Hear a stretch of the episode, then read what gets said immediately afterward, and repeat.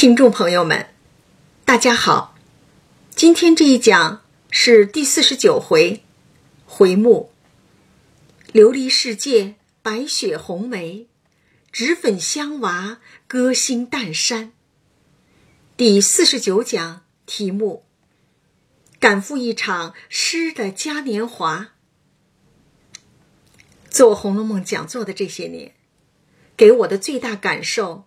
就是时间过得太快，这一年年不知不觉就过去了，感叹时间不够用。回想起来，去年这个时间，五月中旬，正好应邀在江南大学讲红楼，在讲座的自由问答阶段，一个三十岁、戴眼镜的男博士生，说到各自对文本的解读。引用了鲁迅先生的一段话：“经学家看见义，道学家看见淫，才子看见缠绵，革命家看见排满，流言家看见宫闱秘事。文学就是人学，而这恰恰是好文学的标准。它就像一面多棱镜。”能折射出这么多复杂的人性层面。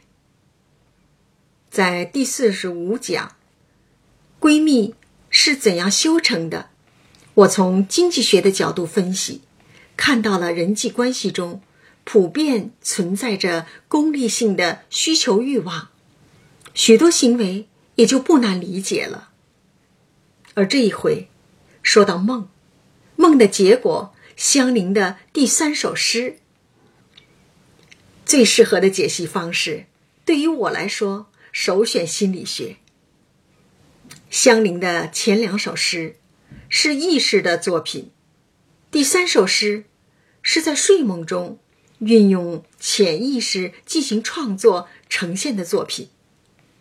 每个人都有意识和潜意识，有这样的形象比喻：意识就像浮现出的冰山一角，看得见。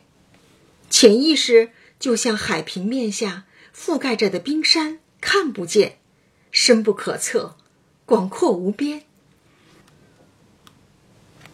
一九零零年，心理学的鼻祖弗洛伊德在名著《梦的解析》中写道：“潜意识是真正的精神现实，我们对于它的内在实质的不了解、不理解。”就正如我们对外部世界的真实同样不能理解一样，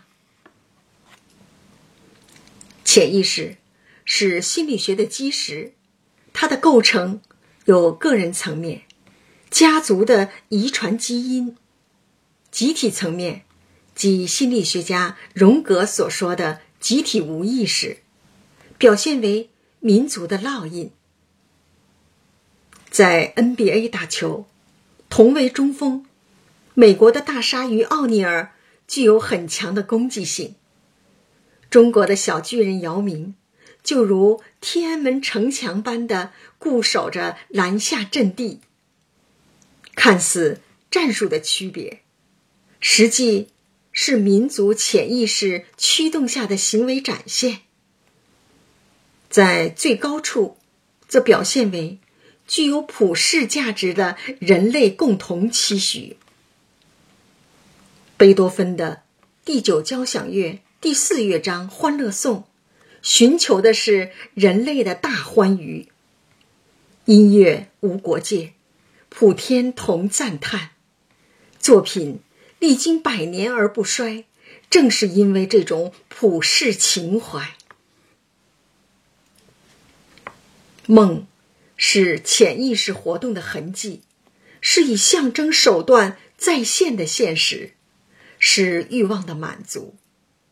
香菱有三五百首名家名诗的积累，加上熟练掌握的技法，特别是无意中运用了潜意识的写作方式，让这首诗的境界有了质的提升。从《红楼梦》这个名称上，还可以了解，这是作者潜意识创作的小说，不能简单的理解为现实主义的作品。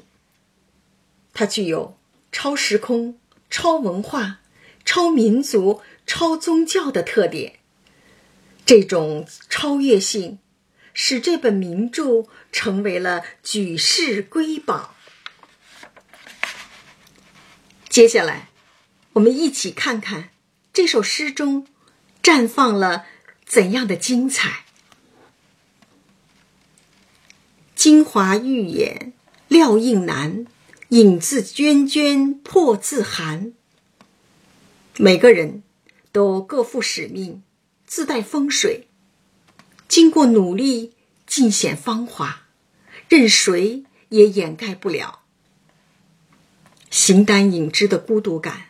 以及渴望得到理解与陪伴的心理诉求，说的是月亮，也是相邻，还是有共鸣感的每个读者？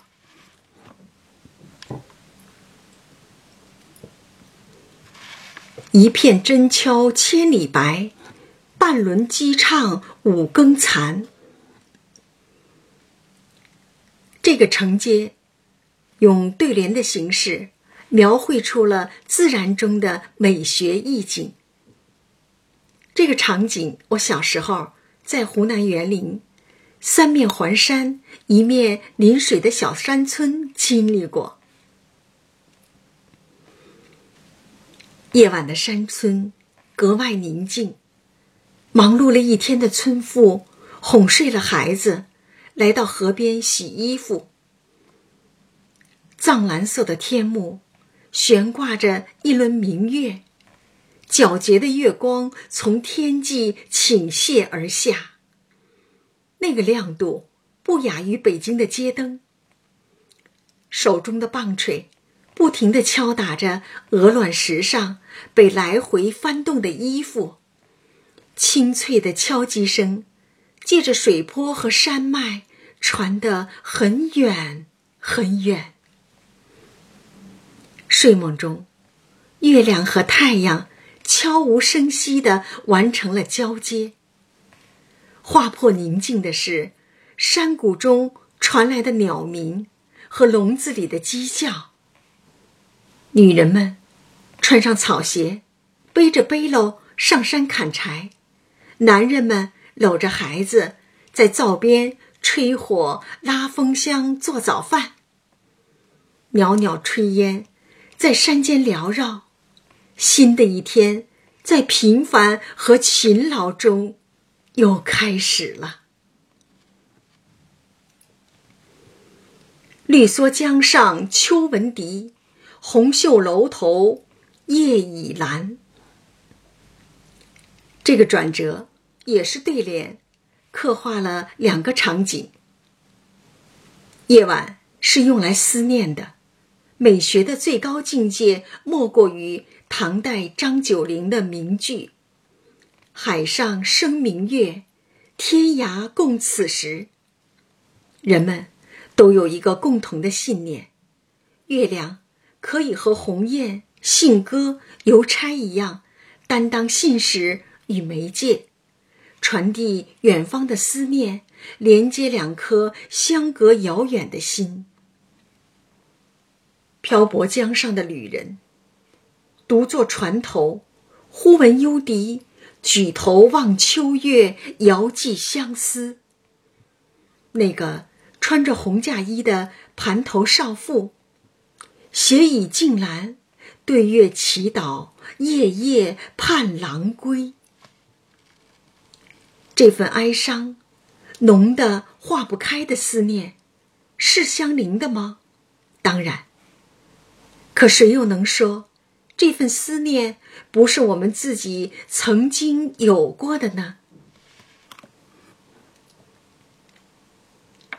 博得嫦娥，应借问，缘何不识永团圆？最后，是借由居住在月亮广寒中的居住在月亮广寒宫中的嫦娥，发出天问。你为什么不能让人间永远团圆呢？李安执导的电影《卧虎藏龙》，曾在安徽宏村取景。这个古朴典雅的村落已有九百年历史，如今已成为众多摄影、绘画爱好者的采风写生基地。我慕名而去，沿着窄窄的石板路走进一家家敞开的门户，发现件趣事：好多家都有两个半圆形的桌子分开摆放在墙角旁。好好的圆桌。为什么要一劈两半分开放呢？便问了房主人，一位老奶奶告诉我，很早以前，家里的男人出远门，要么去读书做官，要么去做生意。男人回家团圆了，两个半圆就合并为一个整圆。男人离家分别，桌子也要分开摆放。这个习俗一直延续至今，团圆是人间永恒的期待，对此亦如信仰般的虔诚。就是因为知道世间聚少离多，才会格外珍惜每次相逢，用期待和希望作为生存的寄托与支撑。任何文化的传承，都要有物质。与生活的承载，接地气，才能源远流长。众人看了，笑道：“这首不但好，而且新巧有意趣。可知俗语说：‘天下无难事，只怕有心人。’社里一定请你了。到底是名师出高徒，这首诗。”为香菱自己争了气，为老师黛玉添了光，成为加盟诗社的敲门砖，真是一举三得。正说之间，只见有几个仆人走来，都笑道：“来了好些姑娘奶奶们，我们都认不得。奶奶姑娘们，快去认亲去吧。”大家正纳闷，来至王夫人上房，只见乌压压一地的人。原来，邢夫人的兄嫂带了女儿邢秀烟和凤姐之兄王仁，两亲家巧遇，搭帮进京。半路再逢李纨的寡婶和两个女儿李文、李琦也上京，便三家一路同行。薛蟠的堂弟薛科，因当年父亲在京时，已将胞妹薛宝琴许配给都中梅翰林之子为婚，于是带了妹妹进京。所以今日会齐了，来访投个人亲戚。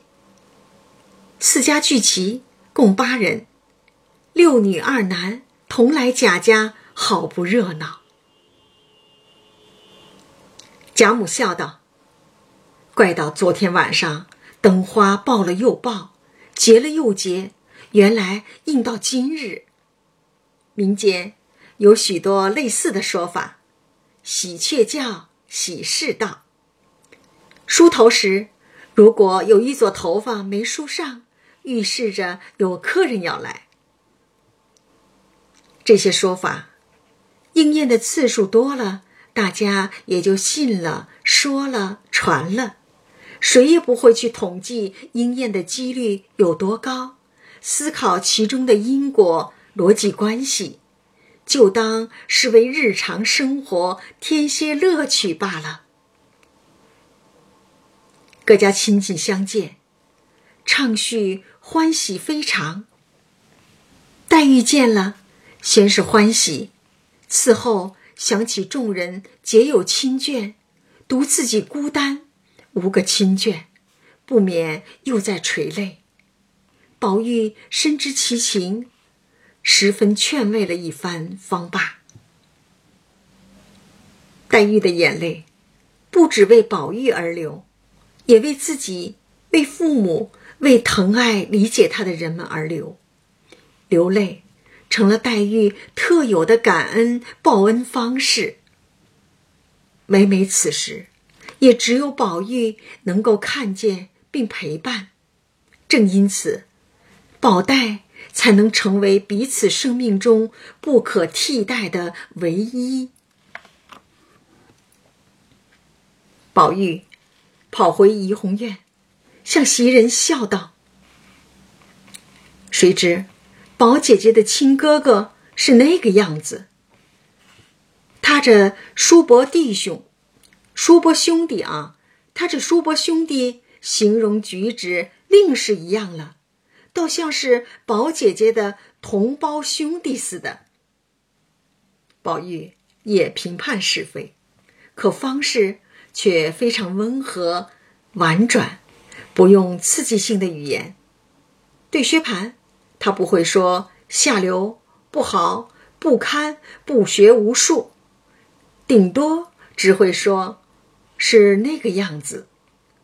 言外之意，宝姐姐好，薛科也好，这俩好的像兄妹。薛蟠与亲妹妹、堂兄不同。倒不像是宝钗的亲哥哥，更奇在你们成日间，只说宝姐姐是绝色的人物，你们如今瞧瞧她这妹子，更有大嫂嫂这两个妹子，我竟形容不出了。老天，老天，你有多少金花灵秀，生出这些人上之人来？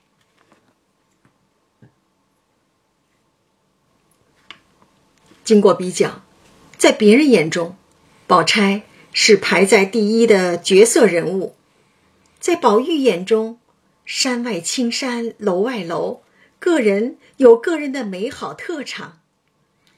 强中自有强中手，人中自有人上人，没有最好，只有更好。可知我井底之蛙，成日间自说现在的。这几个是有一无二的，谁知不必远寻，就是本地风光，一个赛似一个。如今我又长了一层学问了。宝玉的这段话反反复复看了许多遍，也让我长学问了。要学会从多重维度观察人性的复杂。如果戴着有色眼镜看人。没有人是洁净的。在手里拿着铁锤的人看来，世界到处都是钉子。当你手中只有一种工具的时候，你就只能用这种工具来干活。看谁都有毛病的人，恰恰证实了自己有毛病，因为别人就像一面镜子，照出了自己的毛病。探春。也笑着进来找宝玉，咱们的诗社可兴旺了。宝玉笑道：“正是呢，这是你一高兴起诗社，所以鬼使神差来了这些人。家有梧桐树，招来金凤凰，人体也有气场，志趣相投之人，自会被吸引而来。你是什么样的人？”就会吸引什么样的人，就会结交、寻找什么样的人。正所谓“物以类聚，人以群分”。这些新来的人，都住在哪儿呢？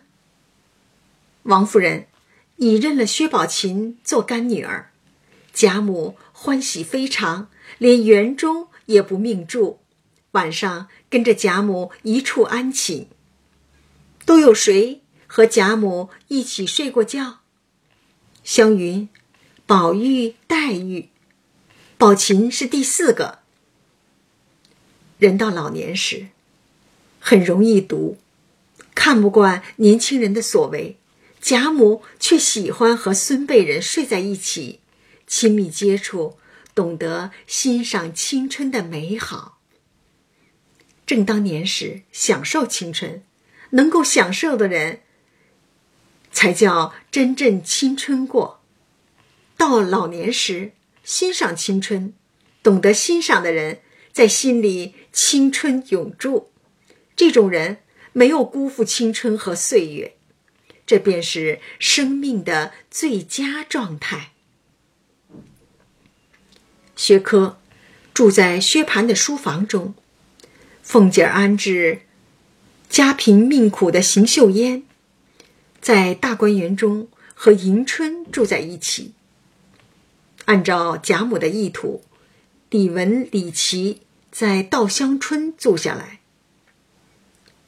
宝林侯石鼎又迁为了外省大员，贾母舍不得湘云，便留下了他。湘云迟意要与宝钗住在一起。此时，大观园中比先更热闹了多少？李纨为首，最大。迎春、探春、惜春，宝钗、黛玉、湘云，李文、李琦、宝琴，邢岫烟、凤姐、宝玉，共十三人。其他十二人。不过十五六七岁，凤姐这么能干，也只有十七岁。能干的凤姐才十七岁啊！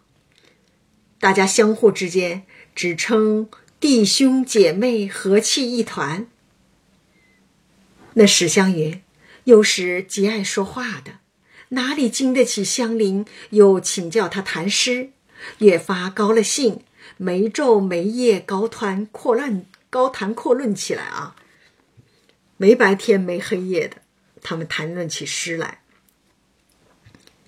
杜工部之沉郁，韦苏州之淡雅，文八叉之奇迷，李义山之隐僻。杜甫的诗风沉重忧郁，韦应物的诗风清淡文雅，温庭筠。插手八次即可成诗，才思敏捷，诗风奇丽迷幻。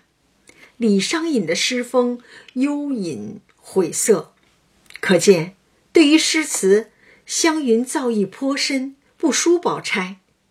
宝钗笑道：“放着两个现成的诗家不知道，提那些死人做什么？”湘云忙问：“是哪两个？好姐姐，你快告诉我。”宝钗笑道：“呆香菱之辛苦，风香云之话多。我再加上一个，雅宝钗之风趣。”正说着，宝琴来了，披着一领斗篷，金翠辉煌的拂叶球，笑道：“一下雪珠，老太太找了这一件给我的。”湘云知道这斗篷的质地，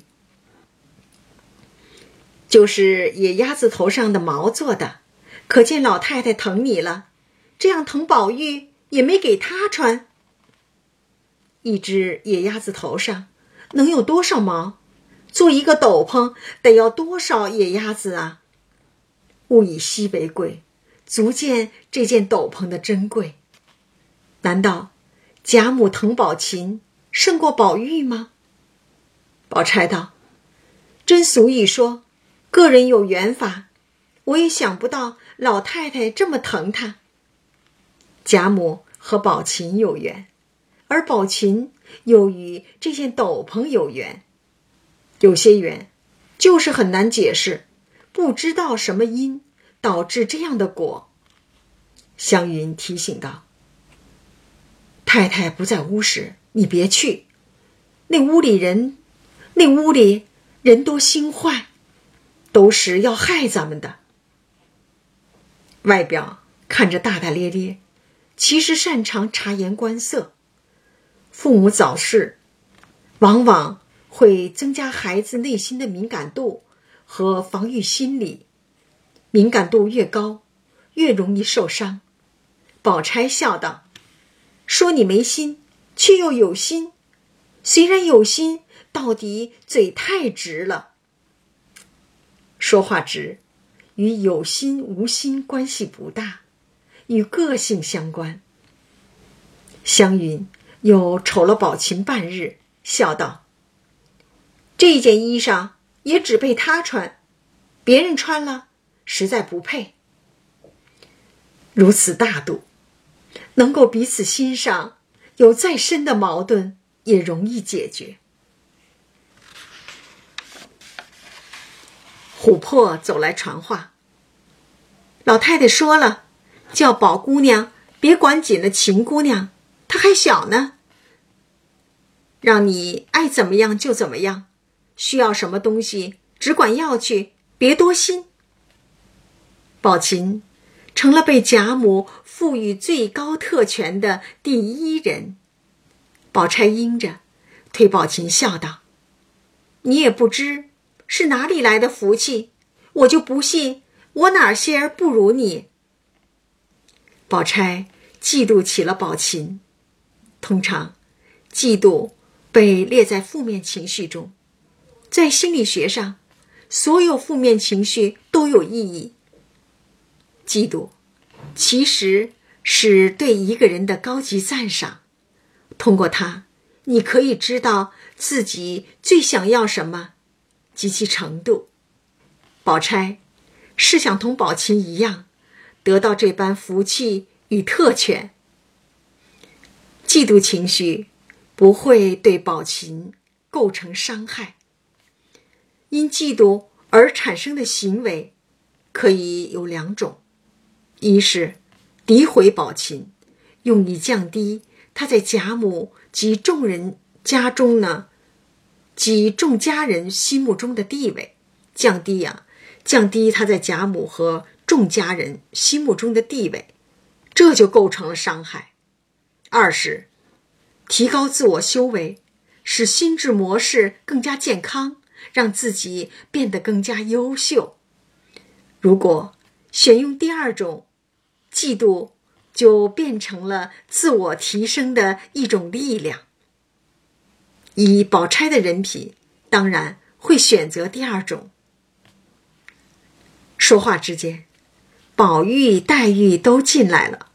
琥珀就此开起了玩笑：“宝姐姐，和你真心这样想、这样恼的人，不是他，就是他。”指了宝玉，又指黛玉。宝钗忙为黛玉辩护：“不是了，我的妹妹和她的妹妹一样，她喜欢的比我还疼呢，哪里还恼？”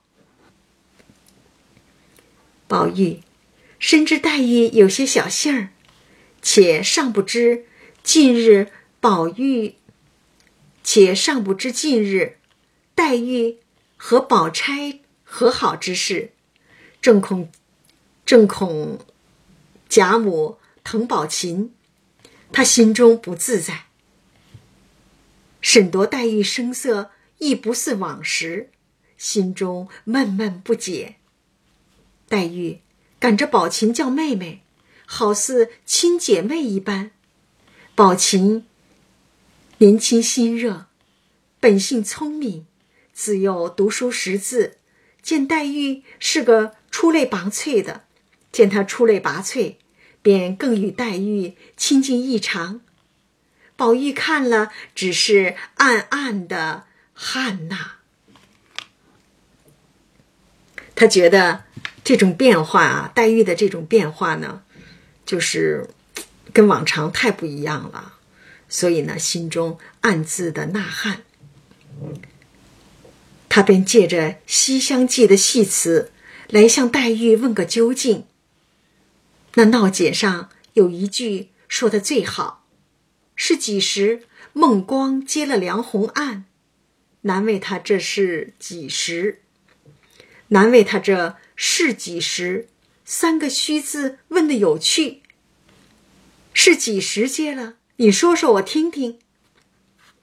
话外音，你和宝钗是几时成了闺蜜呢？黛玉禁不住笑起来。他也问得好，你也问得好。谁知他竟真是个好人。我素日只当他藏奸。因把说错了酒令，因把说错了酒令起，连送燕窝病中所谈之事细细告诉了宝玉。宝玉恍然大悟，原来是从小儿家口没遮拦就接了案了。这些戏词被宝玉恰如其分的活学活用在生活中了。如果高考的语文试卷中有道《西厢记》的考题，宝玉和黛玉一定作答的一分都不会丢。黛玉因又说起宝琴来，想起自己没有姐妹，不免又哭了。何止是黛玉，对于每个孩子。失去亲人都是永远的痛。宝玉忙劝道：“你又自寻烦恼了。你瞧瞧，今年比旧年越发瘦了，你还不保养？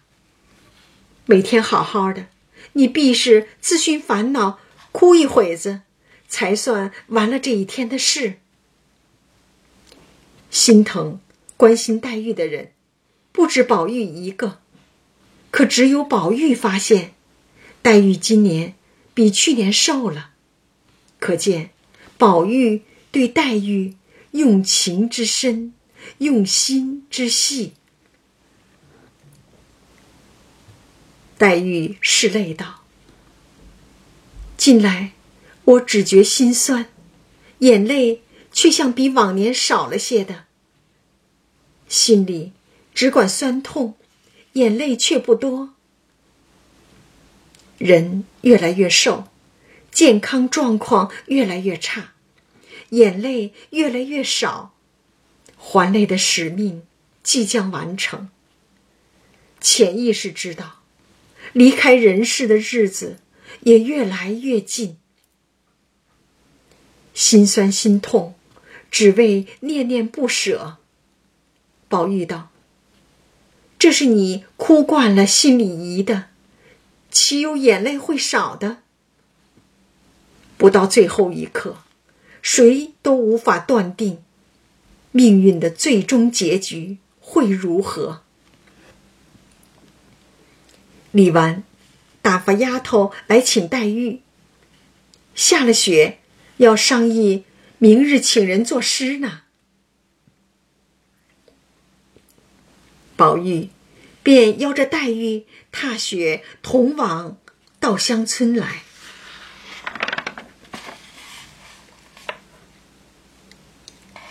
只见众姐妹都是一色大红星星毡与羽毛缎斗篷。下雪天，姐妹们不约而同选择了大红色的斗篷，红色成为了色彩的主旋律。展示着热烈与激情，红白相交辉映，白色的雪更晶莹剔透，红色的衣更娇艳妩媚。这就是富贵大家族的色彩美学。独李纨穿一件青多罗尼对襟褂子，质地是讲究的进口呢料，颜色。却是深暗的冷色调，如此选择多以她的寡妇身份。薛宝钗穿一件连青斗纹锦上添花斗篷，这种蓝紫色高雅富贵文静，略带着些神秘，交叉重叠的自然花卉图案，极适合花季般少女的穿着。邢岫烟仍是家常旧衣，并无避雪之衣。因家境贫寒，他上京的盘缠还是邢夫人提供的。住在一起的迎春，木讷冷漠，自顾不暇，哪里会想到为秀烟添衣加裳呢？大雪天，却穿得如此单薄，真让人心痛。这场时装秀，这场大衣的时装秀中，最耀眼的当属史湘云。她穿着贾母与她的一件貂鼠脑袋面子、大毛黑灰鼠里子里外发烧大褂子，头上戴着一顶挖云鹅黄片金里大红星星毡昭君套，又围着。大雕鼠风领，大褂和风领均由动物的皮毛制作而成，品质上乘，价格不菲。黛玉先取笑道：“你们瞧瞧，孙行者来了。”活脱一个孙悟空驾到。湘云神气的脱了褂子，让大家看他里面的一身短打扮，配着几匹小靴。越显得丰腰圆臂，鹤视翔行，鹤视狼形，颇有武士范儿，透着一股英气。众人都笑道：“偏搭，偏偏是他，只爱打扮成个小子样，远比他打扮女儿更俏丽了些。用现在的话。”湘云就是个十足的女汉子，她的装扮与气质，倒让我想到了毛泽东的七绝，为女民兵题诏：飒爽英姿五尺枪，曙光初照演兵场，中华儿女多奇志，不爱红装爱武装。社长李纨提议道。我来做东，想来昨儿的正日子已经过了，再等正日子又太远。可巧又下了雪，不如大家凑个社，又替他们接风，又可以作诗。你们意思怎么样？开设时间可因人因时灵活掌握，不必拘泥。赏雪和为新人接风。是两个开设的很好的缘由。宝玉抢先道：“这话很是，只是今日晚了，若到明儿晴了又无趣。”宝玉的意思，雪落诗出，最具诗意。众人都道：“这雪未必晴，纵晴了，这一夜下的也够赏了。”大家的见地略有不同。不必强求雪花纷纷飘落的过程，有雪即可成诗。这次，李纨把开设的地点定在卢雪庵，说道：“我已经打发人拢地炕去了，咱们大家拥炉作诗，解决了地点和取暖的问题。开设的活动经费。”预算安排：宝玉、宝钗、黛玉、探春，每人一两银子；香菱、宝琴、李文、李琦、秀烟五个新人不用出份子钱；二丫头迎春病了不算；四丫头惜春告了假也不算。社长自告奋勇，我总包五六两银子也尽够了。十两银子开一次社，真够奢侈。为艺术、为诗词、为性情而施舍，而而这而这么奢侈，那是值得的。宝钗等一齐应诺。关于你提现运，李纨卖起了关子，我心里自己定了。等到了明日临。临期呢，横竖就知道了。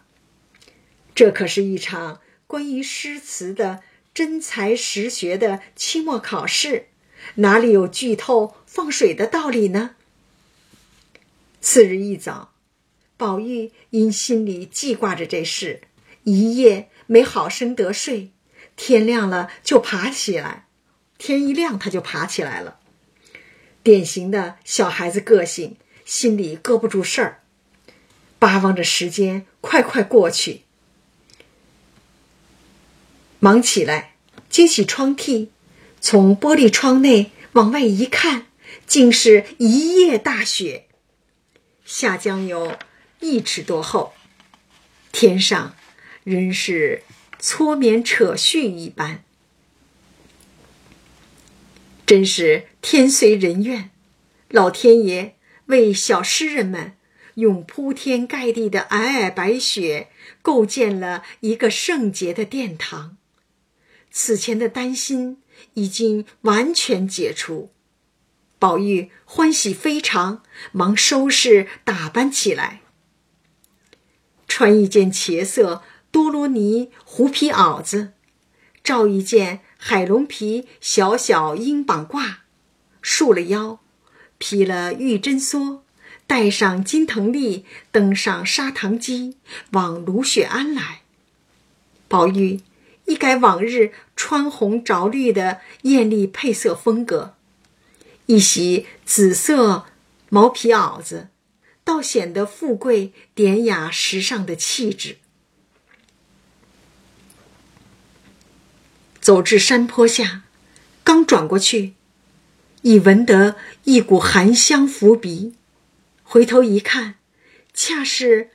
妙玉门前栊翠庵中有十树株红梅，如胭脂一般，映着血色，分外显得精神，好不有趣。宝玉便立住，细细的赏玩，没有刻意，便是潜意识的引领。如此热闹的聚会。宝玉冥冥之中来到妙玉的门前。作为十二金钗中的一员，安外人时常会想到他，特别是宝玉。喜欢的植物总能代表心性，红色表示热情，含香建立联系，隐约透露出对尘世的向往与留恋。带发修行是妙玉不得已的选择。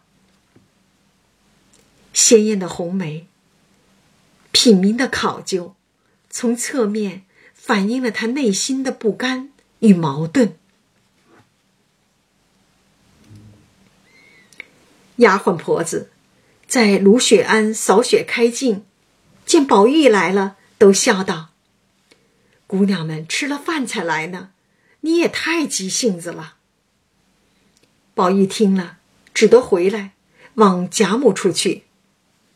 待众姐妹来齐，宝玉只让饿了，连连催饭。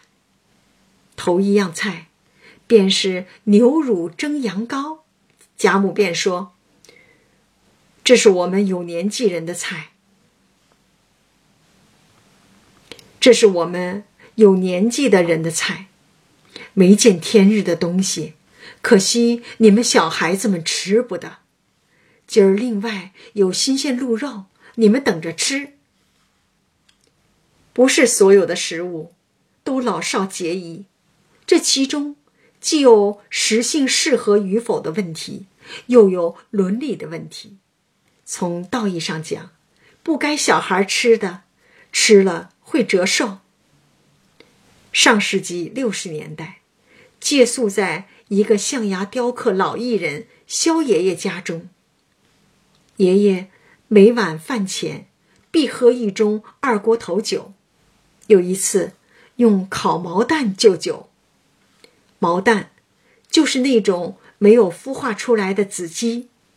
看着爷爷吃的那么香，我和两个弟弟还有爷爷的孙女小栗子，四个孩子馋得直吧嗒嘴儿。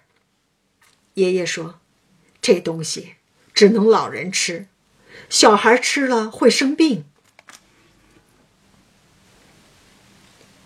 众人答应了，宝玉却等不得，只拿茶泡了一碗饭，就着野鸡瓜子，忙忙的咽完了。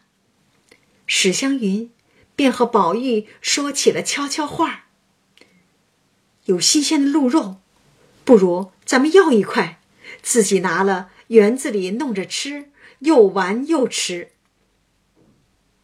宝玉言听计从。一时，大家进园齐往卢雪庵来，听李纨出题献韵，独不见湘云、宝玉二人，正纳闷儿。李婶儿走来向李纨打小报告：一个黛玉的歌儿和那个挂金麒麟的景儿，在那里商议着要吃生肉呢。湘云还是一个惹是生非的孩子，越不让干的事，越要偷偷尝试，这就是青春叛逆期的特点。儿子成年以后告诉我：“妈，有段时间我就是不想听你的话，你说东，我偏往西，明知你说的对，我偏不从，就是想证明。”我的自主独立性，众人都笑道：“了不得！快拿了他两个来。”李纨着了急，忙找到他两个，说道：“你两个要吃生的，我送你们到老太太那里吃去，哪怕吃一只生鹿，撑病了不与我相干。这么大雪，怪冷的，替我做祸呢。”在这个社长看来，领导失职，董事长要追究责任事大，两个孩子吃坏了倒在其次。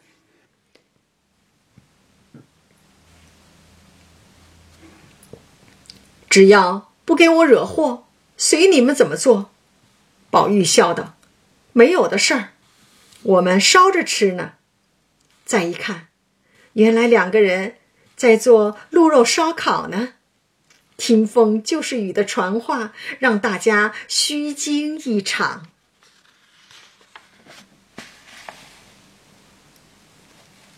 平儿为凤姐带话告假而来，却被湘云留下，见如此有趣，乐得玩笑。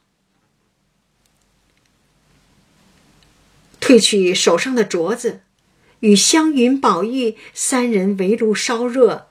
围着那个炉子烧肉，吃得正欢。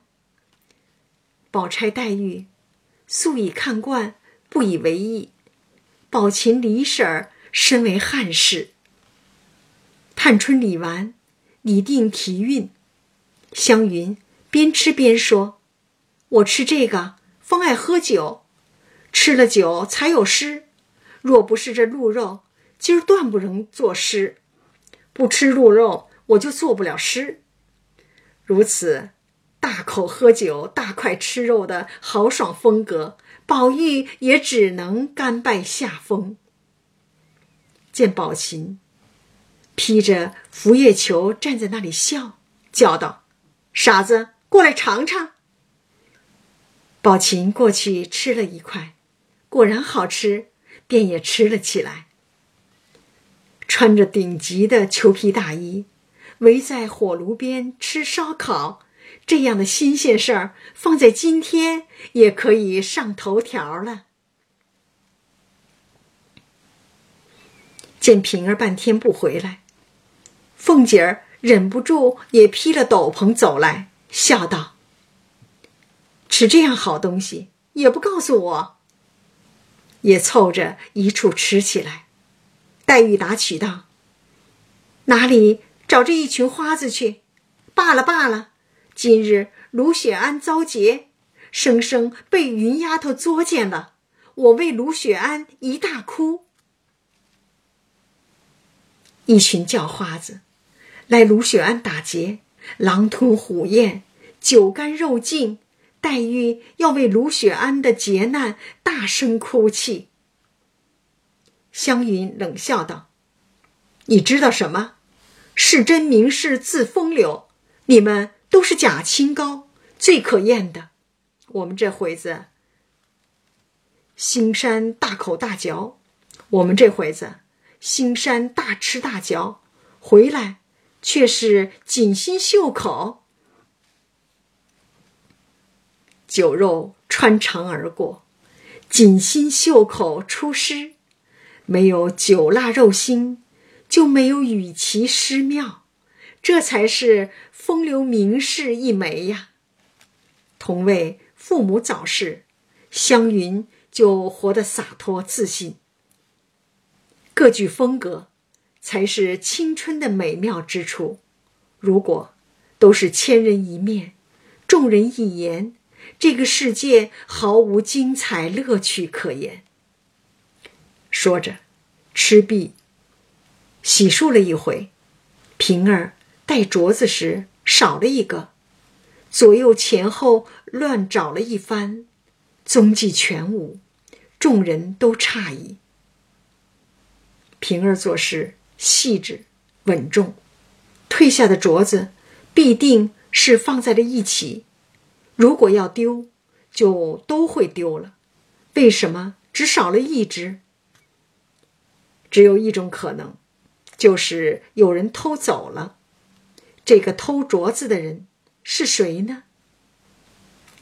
凤姐儿笑道：“我知道这镯子的去向，你们只管作诗去。”我们也不用去找，只管前头去，不出三日，保管就有了。看来，对破案已有了对策，胸有成竹。接着又传话道：“老太太说了，离年又近了，正月里还该做些灯谜儿，大家玩笑。”众人应着。说着，笑着，一齐来至炕屋内。他们一起来到了那个烧着炕的屋子里头，只见杯盘果菜俱已摆齐，墙上已贴出诗题、韵脚、格式来了。题目是“季景联句”，五言排律一首，现二消韵。整首诗描写雪景，一人出上联，另一个人出下联，连成五个字为一句的长律诗。万事俱备，大观园中的诗词大会序幕已经拉开，且看各路英豪盛装闪亮登场。这一讲就讲到这儿，感谢大家的收听。